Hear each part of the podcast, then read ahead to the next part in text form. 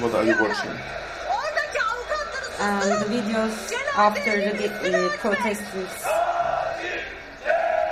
after the police attacking the protesters around Galatasaray High School. Satoja uhreja vaatineesta Soman kaupungin hiilikaivosonnettomuudesta on kulunut viikko. Zeynep Balaban on istanbulilainen työtön kolmikymppinen. Hän istuu läppärin ääressä ja katsoo videota, jolla turkkilaiset protestoivat kaivosyhtiötä vastaan läheisen Kalatasarajan lukion edustalla. Videolla poliisi hyökkää kansalaisten kimppuun. They are saying AKP is uh, both and a thief. Valtapuolue AKP saa osansa. Mielenosoittajat huutavat, AKP on murhaaja ja varas. These people are from the press and they were beaten. Poliisi pahoinpitelee myös toimittajia ja rikkoo heidän kameransa. You told me that you went to Soma because you wanted to see what's happening there because you don't trust the media reports. Yeah, exactly. I don't trust the numbers, I don't trust the government, I don't trust the media because uh, it's under the pressure of. Zeynep ei luota mediaan. Hän matkusti itse yli 400 kilometriä Istanbulista Somaan saadakseen tietoa uhreista ja tilanteesta, nähdäkseen omin silmin ja jakaakseen omaa todistustaan sosiaalisessa mediassa.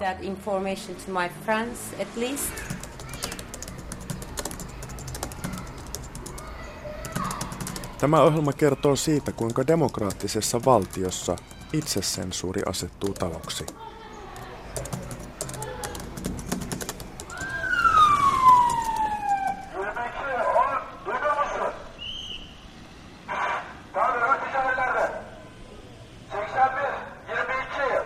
Tapaamme Ylen Turkin kirjeenvaihtajan Lotta Nuotion. Tuossa poliisi kuuluttaa poliisiautosta, että vauhtia älkää jäädä, jääkö odottamaan siihen.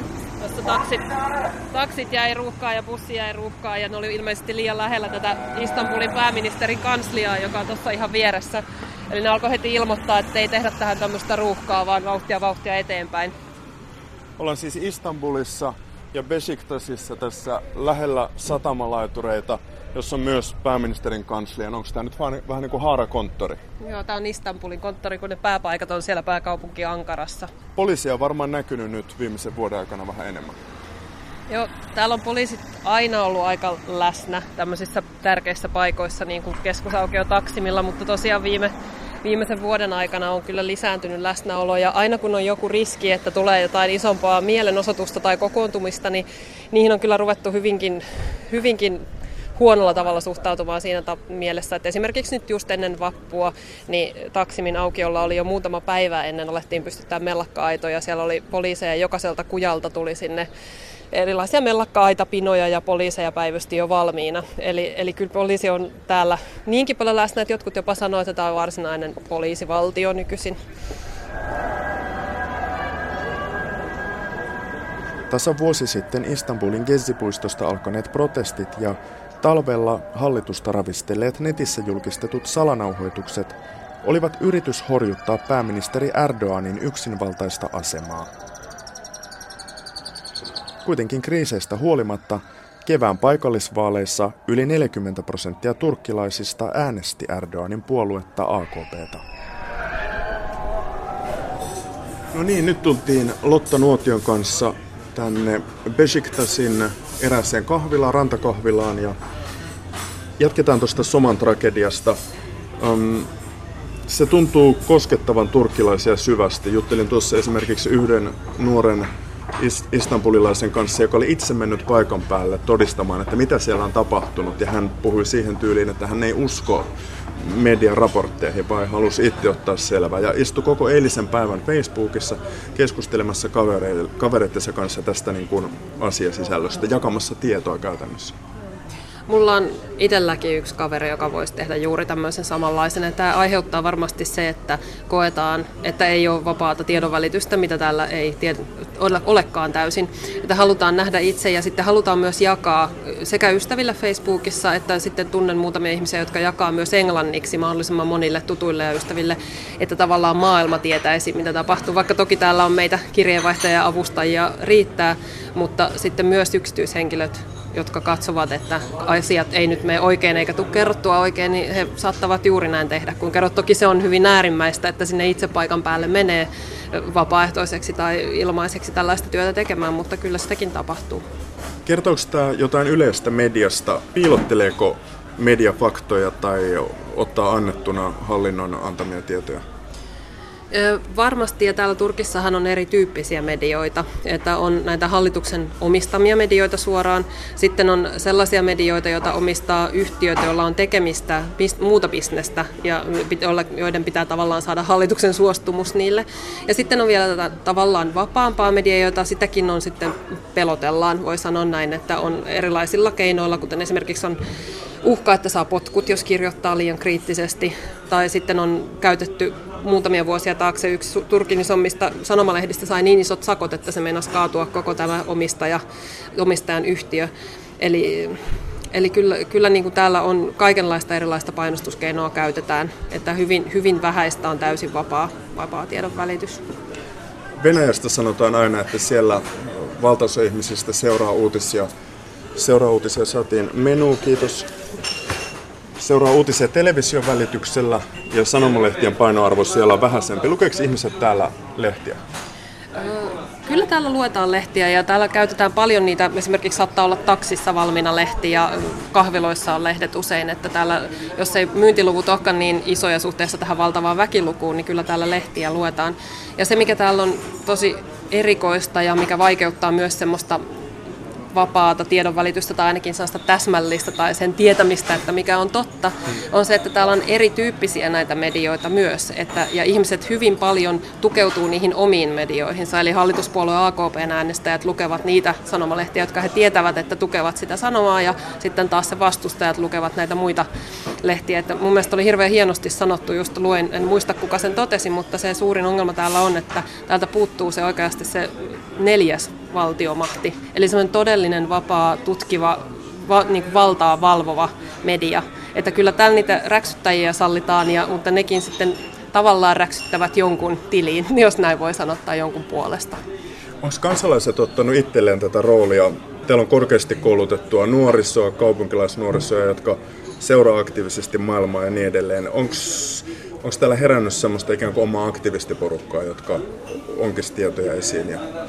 Ähm, tos, äh, tavallaan on tosi paljon, ja just Twitterin käyttö on Turkissa Turkki on yksi maailman suurimmista Twitterin käyttäjistä. Ja täällä on noin, jos mä nyt muistan ihan oikein, niin 35 miljoonaa internetin käyttäjää ja heistä noin kolmannes on Twitterissä, eli 12 miljoonaa Twitterin käyttäjää. Ja, ja siellä liikkuu tiedot tosi nopeasti. Siihen täytyy tietysti suhtautua itsekin toimittajana hyvin kriittisesti, mutta siellä usein liikkuu myös sellaiset tiedot, joita valtamedia vaikenee tai jopa vääristelee, ja joita pystytään myöhemmin vahvistamaan todeksi, niin liikkuu hyvin nopeasti Twitterissä. Ja juuri tämmöisten aktiivisten asioiden, asioita seuraavien, kieliä osaavien nuorten kautta.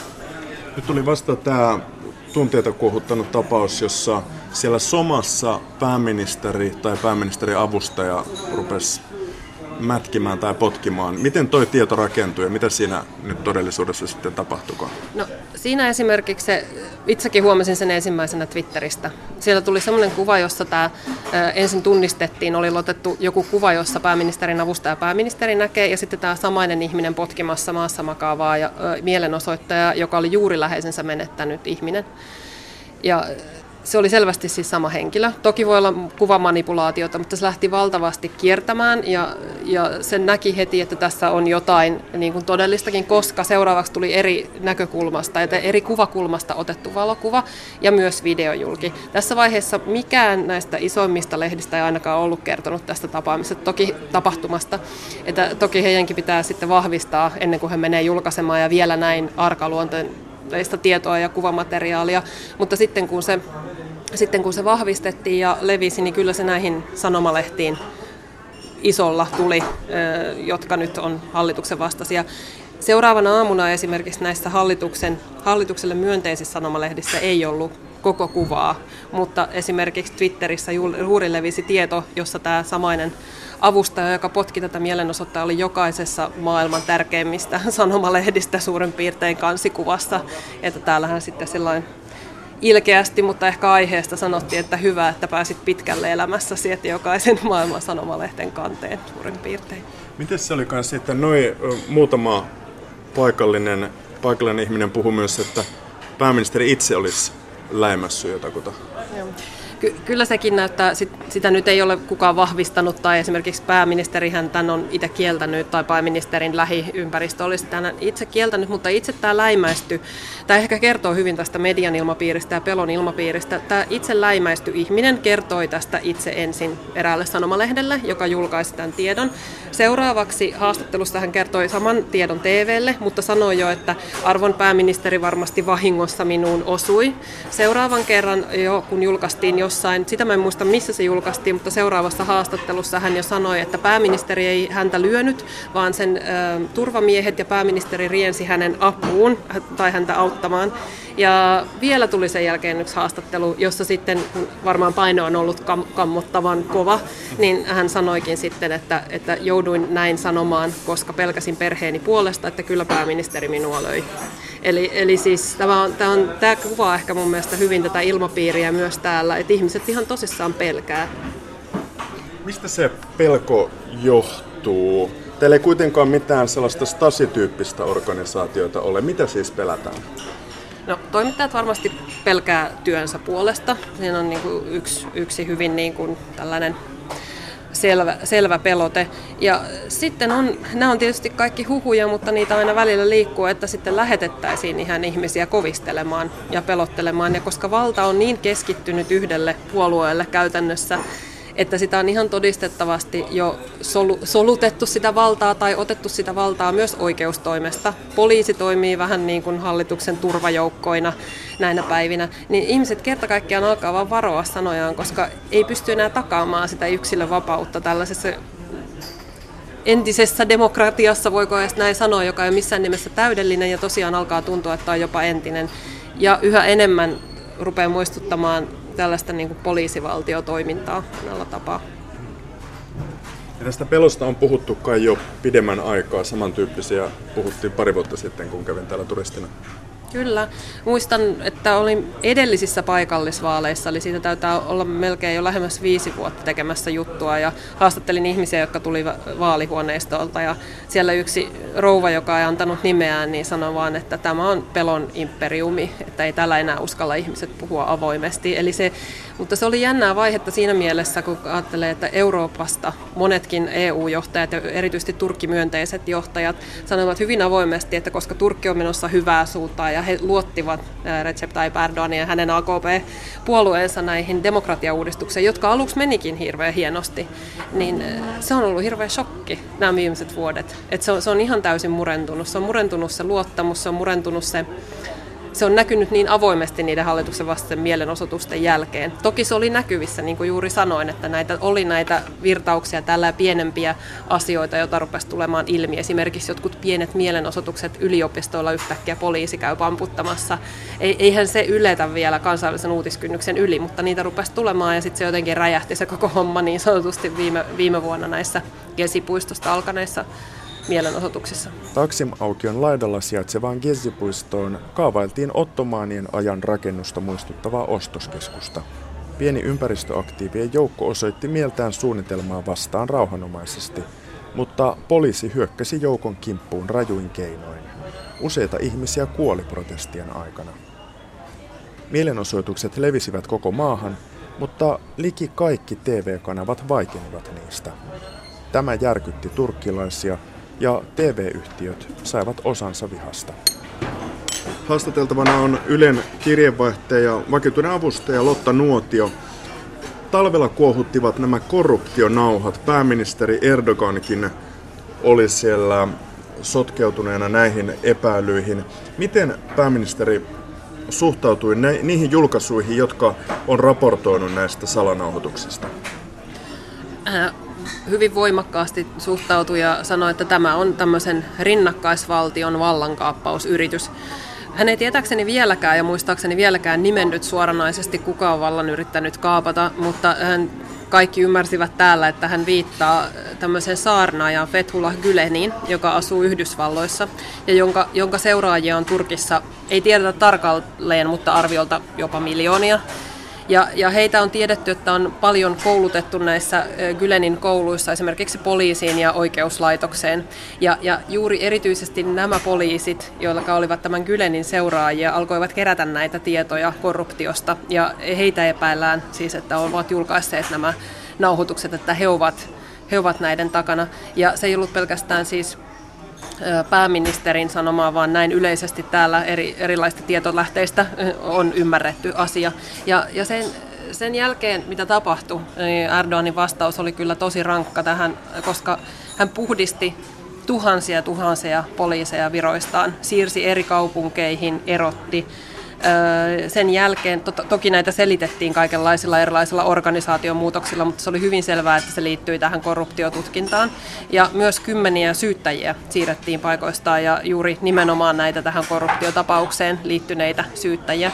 Ja näitä nauhoituksia Niissähän oli kaikenlaista sisältöä. Yksi niistä pahimmista oli, että siinä väitettiin pääministeri Erdoganin juttelevan Bilal poikansa kanssa ja pyytämään häntä kätkemään kymmeniä miljoonia euroja heidän kotoaan. Eli sitäkään ei ole pystytty tietenkään vahvistamaan. Monet edittistudiot ympäri maailman, jolle sitä nauhoitus lähetettiin, sanoivat, että se on aito.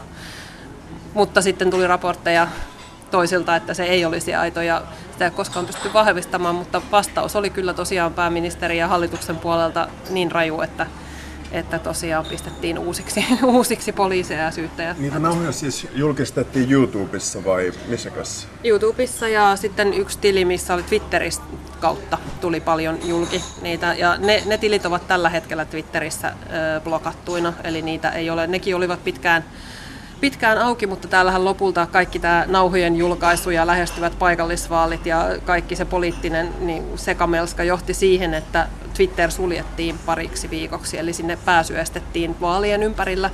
Juuri kun täällä oli nimetty esimerkiksi yksi päivä, jolloin piti tulla kaikista kaikista paljastavin ja rankoin nauha julki, ja sitä ei koskaan tullut. Miten se on mahdollista siis? Minkälaisia mekanismeja sinne käytetään? Tämä on kuitenkin avoin demokratia, joka on aivan erilaisessa kehitysvaiheessa kuin vaikka Egypti tai Iran, niin miten, miten täällä onnistutaan tässä sensuurissa? No se on tietysti ollut vähittäinen kehitys juuri sen jälkeen, kun tapahtuu sellainen käänne, että nämä demokratisointiuudistukset on tavallaan lakanneet ja sitten ollaan alettu mennä melkein niin kuin takaisinpäin, jos voi sanoa erilaisissa oikeuksissa niitä on alettu kaventaa. Eri, erilaisilla lakimuutoksilla, joita on myyty tavallaan tietyllä, esimerkiksi internetlakia on tiukat, tiukannettu aika pitkään jo. Ensimmäisiä niistä oli, perusteltiin, että ei pornografista sisältöä tai jotain lapsipornoa, tällaista yritetään ehkäistä ja niin kuin perheiden turvallisuuden vuoksi ja näin. Ja nyt tämä viimeisin internetlaki tuli vasta tämän vuoden puolella muistaakseni, kuitenkin hiljattain, ja se mahdollistaa internetistä sisällön poiston noin neljässä tunnissa, täällä laskettiin mediassa, eli ei tarvi edes syyttäjän päätöstä, ei oikeuden päätöstä. Eli tämä on ihan tietoisesti lakeja muuttamalla tehty niin kuin mahdolliseksi ihan, sitten on tietysti eri asiat kysyt, miten tämä voi olla mahdollista, että se on, se on, se on eri asia. Ja, mutta tämä kehitys on tosi huolestuttavaa, että kun voi ajatella, että miten tällaista voi tapahtua avoimessa länsimaisessa, onko se oikea sana demokratiassa, niin sellaista voi tapahtua, kun asiat alkaa mennä siihen suuntaan, että alkaa mennä yksi puolueen diktatuuria kohtaan, niin kuin täällä monet asiantuntijat sanoo, että sitä kohti ollaan menossa. Eli nettiä siis pystytään säätelemään osia, mutta toki nämä teot on aika epätoivoisia ja saa osakseen myös kritiikkiä täällä Turkissa. Entä sitten valtamedia? Miten AKP tai Erdogan, ovatko ne vaikuttaneet suoraan median toimintaan? Minkälaisia keinoja niillä on käytössään? On, on ihan suoraan yksi ehkä surkuhupaisimmista esimerkkeistä on yksi näistä nauhoista, jotka tulevat julki. Ja siinä nauhalla pääministeri Erdogan ohjeistaa erään uutiskanavan päällikköä, että nyt on otettava sisältöä pois uutislähetyksestä. Että juuri parhaillaan katson tätä, että mitä tämä on. Ja, ja sen lisäksi, että tämä uutispäällikkö tai kanavajohtaja myöntäilee ja sanoo kyllä arvon pääministeri, totta kai näin tehdään, niin seuraavakin puhelu on tallentunut nauhalle, jossa tämä samainen päällikkö sitten ohjeistaa sen hetkistä uutispäällikköä, että nyt se sisältö on poistettava sieltä. Ja, eli on ihan tällaista suoranaista, voiko näitä sanoa myllypuheluiksi suomalaisittain sitten, mutta sen lisäksi on ollut näitä esimerkiksi vero, verotarkastukset on täällä yksi keino. Et niin rankkoja verosakkoja ja verotarkastuksia tehdään, että kerta kaikkiaan kanavat ei oikein meinaa niistä selvitäkään, että niillä, niillä pelotellaan myöskin. Ja sitten on ihan tällaista, mitä mä olen itsekin nähnyt joskus tiedotustilanteissa tai tällaisissa, että esimerkiksi Erdogan itse tai joku ministeri niin hyökkää, ei nyt fyysisesti, mutta sanallisesti toimittajia kohtaan. Puhuu. Täällä on niin sinuttelu vieraalle ihmisellä on tosi törkeetä tällaisella tasolla, kun mennään, niin hän on ihan sinutellut kysymys. Hän esittänyt toimittaja sanoi, että mitä sä nyt oikein luulet. Ja tähän tapahtui itse asiassa Suomessa Ylen toimittajalle, kun hän kysyi turkiksi Suomessa tiedotustilaisuudesta Erdoganilta näistä yhteisasuntoloista, jotka silloin oli täällä iso uutisaihe. Eli Erdogan oli sanonut, että, että ei tyttöjen ja poikien yliopistoyhteisasuntolot ole sopivia. Niin tota, tämä Ylen toimittaja kysyy, että, että miten tämä nyt näin, että puututte ihmisten yksityiselämään, niin hän räjähti siellä ja sanoi, että mitä, jotkut lähettivät sinut tänne vai? Eli tähän on vainoharhasta selvästikin. Eli yksi, yksi sellainen, mitä tästä on nyt ajateltu pääministerin ihan niin kuin mielentilasta täällä on ihan lääkäriliittoa myöten oltu huolissaan, että onko nämä enää niin kuin ihan terveen ja valtiota johtamaan pystyvän ihmisen niin käytöstapoja, sitä voi sanoa. Jotenkin kuitenkin siis se mielikuva tulee, että tuo keskustelu on aika vilkasta. Siis näkökulmia on monenlaisia, siis niin kuin, niin kuin tieto pääsee julki ja ihmiset puhuu, puhuu paljon politiikkaa. Että ei tämä varmaan niin kuin missään epätoivon tilassa ole tämä maa. Ei siinä mielessä, että niitä jotenkin toivon pilkahduksia tuntuu, että välillä tulee, että yksi näistä oli se Kesipuistosta eh, lähteneet mielenosoitukset, että ihmiset ajattelevat, että nyt pääsee just näkyviin, näkyviin tämä vapaa ja demokraattinen nuoriso, ja, jotka on tottunut keskustelemaan asioista, eikä vaan siinä omassa laatikossaan, vaan oikeasti niiden rajojen yli. Ja semmoisia toivon pilkahduksia tulee, mutta sitten kyllä täällä on myös sitä sitä porukkaa, tunnen itsekin ihmisiä, jotka ajattelee, että ei, ei me voida jäädä tänne, että he kokee, että heidän oma elintilansa kapenee. Ja, ja vaan se tietty yksi maailmankatsomus on se oikea ja hyväksytty, että vaikka täällä nyt ei mennä kadulla ja seurata ihmisiä ja lahdata tai vedetä hirteen siitä, että pukeutuu väärin, niin, niin se, se semmoinen yleinen tunnelma ja sellainen sen kokemus, että tietyllä tapaa elävien ihmisten arki tai elämä vaikeutuu ja muuttuu vähemmän hyväksytyksi, niin kyllä semmoista on olemassa. Mutta on ihan totta, että täällä on kyllä keskustelua ja sen takia se onkin hyvin vaikea kysymys tämä sananvapauskin, että ei se missään nimessä ole niin, että ei voi kirjoittaa jostain asioista. Niistä varmaan osittain tiedetään, että miten kannattaa kirjoittaa, että ei aiheuta ongelmia, että sellaista varovaisuutta on. Ja, ja sitten on ihan niitä, jotka avoimesti silti kirjoittavat, mutta sanotaan, että se yleinen just valtamedioiden ehkä linja on niin varovainen, että jotkut asiat ei pääse läpi. Mä voin yhden esimerkin siitä vielä kertoa, ja se on just tämä kesin, kesistä alkaneet mielenosoitukset, hallituksen vastaiset mielenosoitukset, joka oli itselle semmoinen niin kuin käsittämätön hetki, koska mä olen tehnyt sitä ennen viisi, ehkä kymmenenkin juttua erilaista sananvapausjutuista tai tällaisesta ajatuksen vapauden vastaisista ilmiöistä täällä, eli mä olen hyvinkin tietoinen siitä, että täällä ei ole osan vapaa enää siinä mielessä tämä maa. Mutta sillä hetkellä, kun mä luin kaikilta toimittajaystäviltäni niin maililistoilla, kuulin puhelimesta eri puolta Turkkia, eri puolta Istanbulia, että kymmenet tuhannet on kaduilla. Ja mä katson niitä uutiskanavia, joihin mä vielä kuitenkin luotin tietyllä tasolla, ainakin tällä tasolla, niin ne ei näyttänyt sitä. Missään ei ole mitään hiiskaustakaan. Se on semmoinen hetki, mikä niin kuin mä uskon, että ei tule montaa kertaa elämässä. Että semmoinen niin kuin, käsittämätön niin kuin sen tajuaminen, että tämä tilanne on näin paha. Aila Albayrak on Wall Street Journalin toimittaja Istanbulissa. Tervehdys. Hei Anne. Me ollaan koko maailman tuntemassa Kesi-puistossa. Täältä alkanut pienen aktivistijoukon mielenilmaus muuttui maanlaajuisiksi protesteiksi aika tarkalleen tasa vuosi sitten. Toi vuosipäivä on tulossa nyt ihan juuri. Tässä meillä ympäristössä on nähdään lasten leikkikenttää. Siinä meni muuten täysin hunnutettu nainen, mikä on hyvin harvinainen näky Istanbulissa. He on turisteja. He onkin turisteja. Ja sitten tässä on meidän vieressä myöskin kahvila. Puistohan piti purkaa. Eikö tämä on nyt aika hyvässä kunnossa? Joo, puistoa ei sitten purettukaan, vaan ö, itse asiassa tänne tehtiin uusia kukkaistutuksia, kuten näet, että tämä on tällä hetkellä aika, aika hyvässä kunnossa. Eikä tiettävästi ole nyt suunnitelmia rakentaa tähän mitään mutta toki monet toivoo, että tämä aukio, joka nyt on jäänyt tyhjilleen, koska tämä vieressä oleva taksimaukio, joka on nyt jäänyt täysin tyhjäksi, koska siihen ei sitten rakennettukaan, että siihen tehtäisiin jotain, eli viheristutuksia tai jotain muuta, mikä sitten vähän, hmm. vähän ö, piristäisi. Nyt se on vaan tuollainen niin kuin ikään kuin odottaa, että mitä seuraavaksi tehdään, mikä herättää epäilyksiä. Niin just. Mä vaan voin sanoa, että, että hallitus ei varmasti ollut mielissään siitä, että kansainvälinen media osoitti näin paljon kiinnostusta, mm. eikä voinut ymmärtää, että minkä takia tällainen, niin kuin, minkä takia nämä mielenosoitukset, tässä on, on pakko olla jotain takana, että, että kansainvälinen media on näin kiinnostunut, että, että ovatko he Turkin hallitusta vastaan, että tästä he niin kuin selvästikin ö, arvioivat tämän näin. Ö, ja mä itse huomasin sen, kun menin Ankaraan ja yritin saa, tavoittaa ö, valtapuolueen ö, poliitikkoja ja se oli hirveän vaikeaa, että luukut oli laitettu kiinni. Selvästikään ei haluttu puhua, puhua medialle.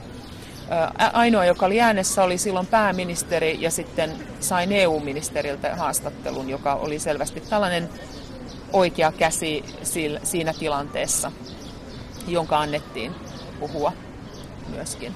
Mutta tiedottaminen oli ja uutisointi oli todella heikkoa kesin aikana. Että, turki, että turkkilaisten usko median, ja ainahan on tietenkin ollut näin, että täällä on oltu hirveän niin kuin, kriittisiä siitä, että miten niin kuin, media toimii, mutta, mutta varsinkin niin kuin Gesin aikaa voi sanoa, että, että luottamus, turkkilaisten luottamus uutisiin romahti. Hmm.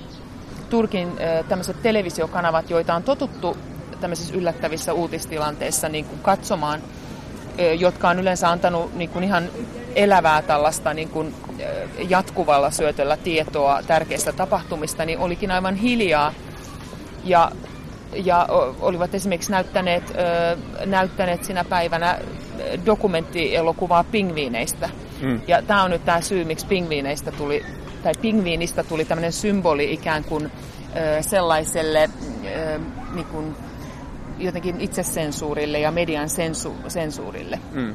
Sen takia täällä ehkä puistossakin saattaa joskus nähdä tällaisen pienen vaikka pingviinin graffitin. Ai jaha. Çay kahve bir şey söyleyebilir miyiz? Yeni geldik. Ja mulle tyrkkahve ja sikuria, sikuria vähän. Tamam. E- Teşekkürler. Sade olana. No Erdogan pyrkii kuitenkin ilmeisesti noihin lakanoihin tuota, Atatürkin rinnalle onko hän niinku rakentamassa itse itsestään tämmöistä kulttia? Erdogan on jo joillekin kulttihahmo. Ö, mä olen kuullut tällaisiakin kommentteja, että antaisin vaikka isäni kuolla, mutta kunhan Erdogan ei kuolla. Mm. Tai että, että Jumala suojelkoon Erdogania. Ja siis tällaista, niin kuin, hän on nyt sitä kulttioeläissään. Hän on joillekin ihmisille semmoinen ylipappi ja, ja tällainen niin kuin kaiken arvostelun ulkopuolella oleva, oleva henkilö. Mm. Ja tämä tosiaan niin kuin uutisoinnissakin käy ilmi, että kerta kaikkiaan joissain medioissa ei koskaan lue mitään kriittistä Erdoganista. Mutta jokainen pystyy löytämään kriittisiä kirjoituksia sitten toisista lehdistä, että Kyllä. niin kuin umpiota ei ole. Ei. Turkissa ei ole sellaista umpiota. On oikeastaan aika värikäskin niin kuin mun mielestä tämä niin kuin Turkin tämä mediaskene on aika värikäs kuitenkin. Eli on niin kuin hallitusta arvostellaan, mutta nämä ei ole tällaisia, niin kuin valtamedia ei ole enää siinä. Että, että nämä niin kuin kaikkein niin kuin kitkerimmät arvostelut kyllä on tällaisissa niin kuin pienissä medioissa, jotka varmaankin tekee töitä ihan hirveän niin kuin pienellä budjetilla. Mutta heitä voi seurata Twitteristä ja, ja muualta mikä kans tekee Twitteristä tällaisen niin kuin hyvin ärsyttävän hallitukselle tällä hetkellä, koska siellä on näitä kanavia, jotka niin kuin antaa uutisia valtaviran ulkopuolelta. No nyt piakkoin on tulossa presidentin vaalit, suorat presidentin vaalit. Mitenkäs liittyykö tämä jotenkin tähän, mitä se Erdogan siinä nyt suunnittelee? Hän on siis tällä hetkellä pääministeri, ja, mutta presidenttiä ollaan valitsemassa. Minkälainen kuvio siinä nyt spekulaatioissa on? Kuvio on se, että kun ö, AK-puolueella on tällainen oma sääntö, että ö, kansanedustajat ei voi tulla valituksi enää kolmen kauden jälkeen. Ja Erdoganilla on kolme kautta tulossa täyteen. Hän ei tavallaan enää saa omien puolueensa sääntöjen mukaan öö, seuraavissa, seuraavien vaalien jälkeen olla pääministeri. Mutta hän haluaa olla hyvin paljon mukana politiikassa. Ja Onko hän tekemässä, tekemässä Putinit? Putinhan kävi vähän aikaa siinä pääministerinä ja Medvedev oli sitten hänen paikallaan. Ja... Tällaistahan kuviota aina niin kuin täällä pureks, pureskellaan täällä Turkissa, mutta nähtäväksi jää. Mutta mun mielestä ei ole mitään merkkiä siitä, että Erdogan haluaisi väistyä minnekään taka-alalle tai ottaa vastaan sellaista tehtävää, missä hänellä ei olisi oikeasti valtaa. Sen takia hän yritti yhdessä vaiheessa tuoda tällaista, tai Akpuoli yritti tuoda perustuslakimuutosta, jossa olisi niin kuin Turkkiin tuotu tämmöinen presidentillinen systeemi. Ö, mutta sellaiseen järjestelmään ei pystytty siirtymään, koska ei saanut tarpeeksi tukea muilta puolueilta. Muut puolueet vastusti sitä. Kurdit on oikeastaan tässä niin kuin tällaisessa aika tärkeässä asemassa. Mun on vaikea kuvitella Turkkiin lopultakaan sellaista niin kuin yhden kanavan niin kuin tällaista niin, kuin niin su, semmoista sensuuria, että täällä olisi tosiaan vain yksi niin kuin kanava äänessä enää tämän, tällaisen aikakautena, kun sosiaalinen media on internet ja näin poispäin. Mutta myös sen takia, koska Turkki itse asiassa on aivan älyttömän niin kuin monivivahteinen. Turkki on etnisesti hyvin monimuotoinen ja sen takia on vaikea kuvitella. Ihmiset tulee hyvin erilaisista taustoista, erilaisista kulttuureista, eri kodeissa on erilaisia tapoja. Ei ole yhtä tapaa viettää juhlia tai yhtä tapaa elää kuitenkaan. Ja, ja on aleveita, on kurdeja, on, on sunneja, on myöskin jonkin verran edelleen kristittyjä ja, ja ihmiset kuitenkin on tietoisia juuristaan. Kyllä mä luulen, että monimuotoisuus myös niin kuin kuitenkin sit loppujen lopuksi äm, takaa sen, että, että myös moniäänisyys säilyy. Ainakin toivon niin. Turkkia yksin hallitseva AKP ja sen pääministeri Recep Tayyip Erdogan ovat valtakaudellaan levittäneet lonkeronsa oikeuslaitokseen, poliisiin, yrityselämään ja bisnesten kautta mediayhtiöihin.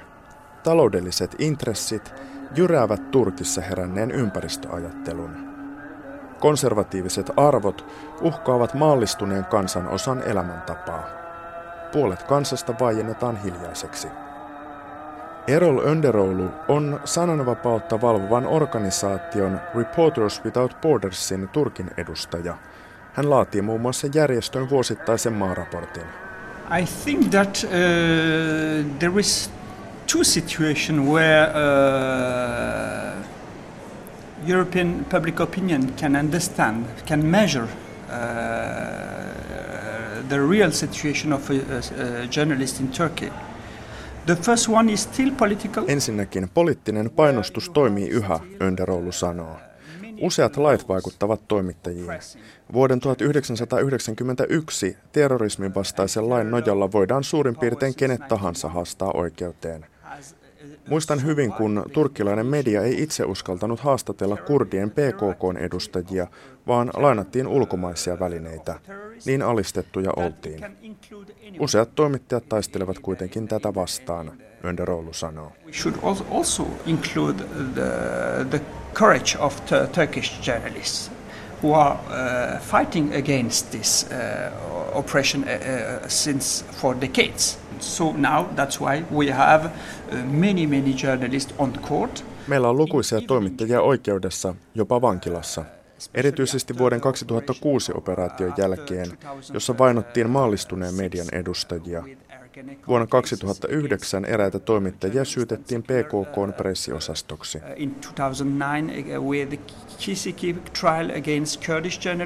Poliittista painostusta on, mutta taistelemme vastaan, Reporters Without Bordersin Önderoulu sanoo. The oppression is there, but there is a fight for this political uh, uh aspect.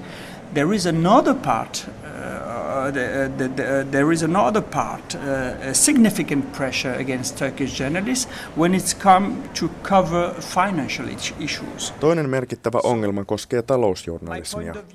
Mielestäni armeijan liittyneiden tabujen tilalla ovat nyt hallitukseen ja talousasioihin kytkeytyvät tabut. Se on selvästi havaittavissa. Toimituksissa on käynyt valtava tuho. Poliittinen painostus johtaa siihen, että toimittaja joutuu selliin, mutta kun luodaan tabuja korruptioasioiden, poliitikkojen väärinkäytösten ympärille, kun talouselimiä ei tarkastella kriittisesti, kontrolloida millaisia talouskytkyjä monikansallisiin yrityksiin liittyy, siitä seuraa, että media ei ole kansan palveluksessa, sanoo Önderoulu. But when it's come to, to, to, uh, to create taboo around corruption affairs, around uh, uh how to say, uh, uh, uh about politicians, cor corrupted politicians, when you are not able to, to, to, to control the financial bodies, it's like you are not at the service of these people. Mm. And especially it was always the problem of Turkish uh, mainstream media. They were all the time. Uh, media was always linked to some uh, very uh, power conglomerate who uh, first invested in other sectors. Tämä on pitkään ollut Turkin median ongelma. Media on kytköksissä merkittäviin yrityksiin, jotka investoivat muillekin toimialoille, kuten rakennusbisnekseen tai pankkisektoriin, autoteollisuuteen, vakuutusalaan ja niin edelleen. Sector, insurance sector, etc., etc., etc in one hand, all these groups are re- re- revealing billion and billion uh, euro uh, benefits at the end of the year, but during the year they are fighting chronicles, journalists, reporters in the names of economic crisis. Yritykset tienaavat miljardeja euroja. Talouskriisiin vetoamalla toimitukset suostuvat edistämään yritysten intressejä. Sitten yrityskonsernit ohjaavat mainosrahaa niihin lehtiin, jotka ovat ystävällismielisiä oman etunsa nimissä. Toimituksen johtoon välitetään yrityksen viestejä. To locate some advertisement coming from their uh, financial networks, friendly Uh, holdings and uh, uh, public institutions. Mm. For example, the news channel NTV. You cannot expect from NTV to, to talk about uh, environmental disaster since they are involved in, in uh, construction. Uh, you cannot uh, wait from them to defend less car, less circulation. Muutama esimerkki. Uutiskanava NTV ei esimerkiksi voi puhua ympäristökatastrofeista, sillä mediatalo on itse kytköksissä niihin, Önderoulu sanoo. Ne eivät pyri vaikuttamaan kaupunkien autoruuhkiin, sillä ne itse hyötyvät kaupallisesti niistä. They want to do that because they are involved in this uh, in this uh, commercial uh, affairs. So uh, they can you cannot wait from uh, I don't know Haberturk TV channels or Haberturk Daily to I don't know to to to talk about the Anatolian paradise, some sites or natural values, etc. No, because they are, uh, they are uh, investing in... Haberturk TV tai päivälehti eivät voi puhua Anatolian luontokohteiden ympäristöarvoista, sillä ne itse investoivat energia- ja rakennusalaan. Näitä esimerkkejä olisi paljon, Önderoulu sanoo. All these uh, groups don't need any more investigative uh, journalism. It was the case. We uh, we uh, we face uh, a few numbers of investigative cases when one financial groups was uh, uh, was uh, was at the point to attack an, an adverse financial groups. Tutkivaa journalismia ei siis tarvita. Meillä oli joitain tutkivaa journalismin tapauksia, kun yksi iso yritys hyökkäsi toiseen kimppuun. Silloin huomasimme, että tutkiva journalismi olisi mahdollista. How to say, an agreement, a gentleman agreement. If you don't attack me and my interests, I, I won't activate my research on, on, your, on, your, on your sphere. Yleisesti ottaen heillä on keskenään herrasmiessopimus, että toisen talousetuja ei ronkita. All this mainstream media, I, I can tell you that uh, almost without exceptions, uh, uh, investi- investigative journalism is not welcome in these circles. Valtamedia ei halua tutkivaa journalismia. Reporters Without Bordersin turkkilainen edustaja sanoo. Erdogan is deteriorating the media landscape uh, uh, essentially because he wants to to to be the the one who wants to, who decide on everything who knows what to do perfectly. Pääministeri Erdogan haluaa heikentää median toimintavapauksia todellisuudessa siksi, että hän haluaa päättää itse kaikesta. Hän uskoo omaan täydellisyyteensä. Hän haluaa luoda vahvan hallituksen ja poistaa opposition. Kaikki eriävät mielipiteet, Önderoulu sanoo.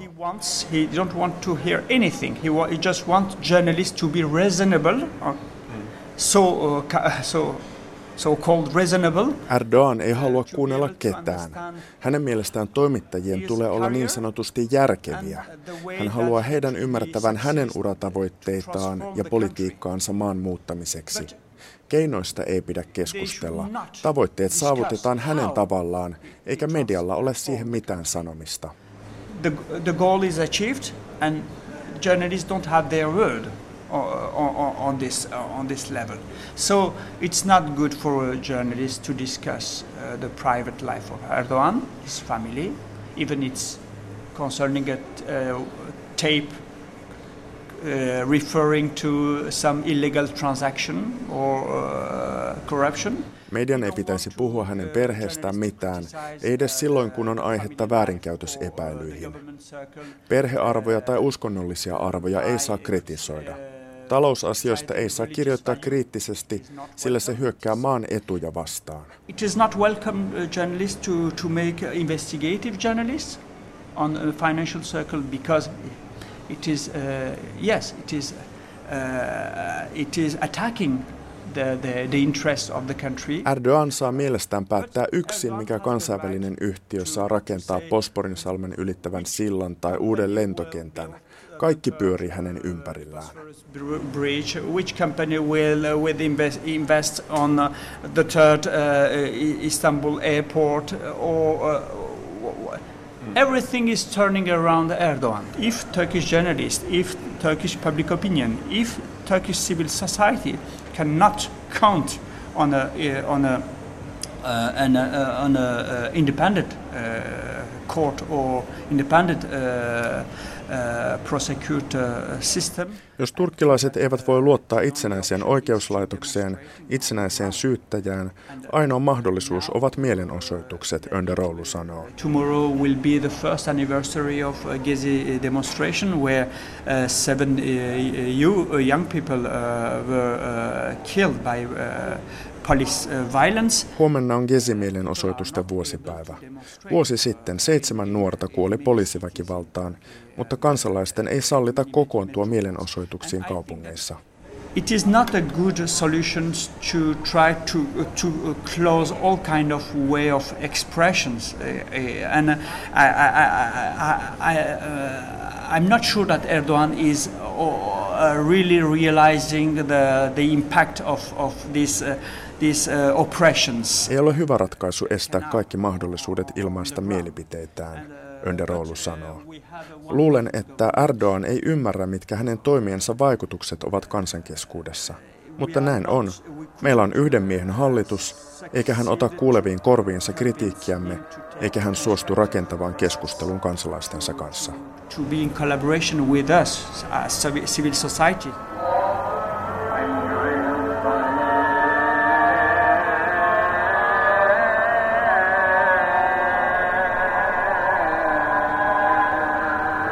Turkista on tullut Erdoganin kaudella pelon imperiumi. Tämä on mahdollista demokratiassa.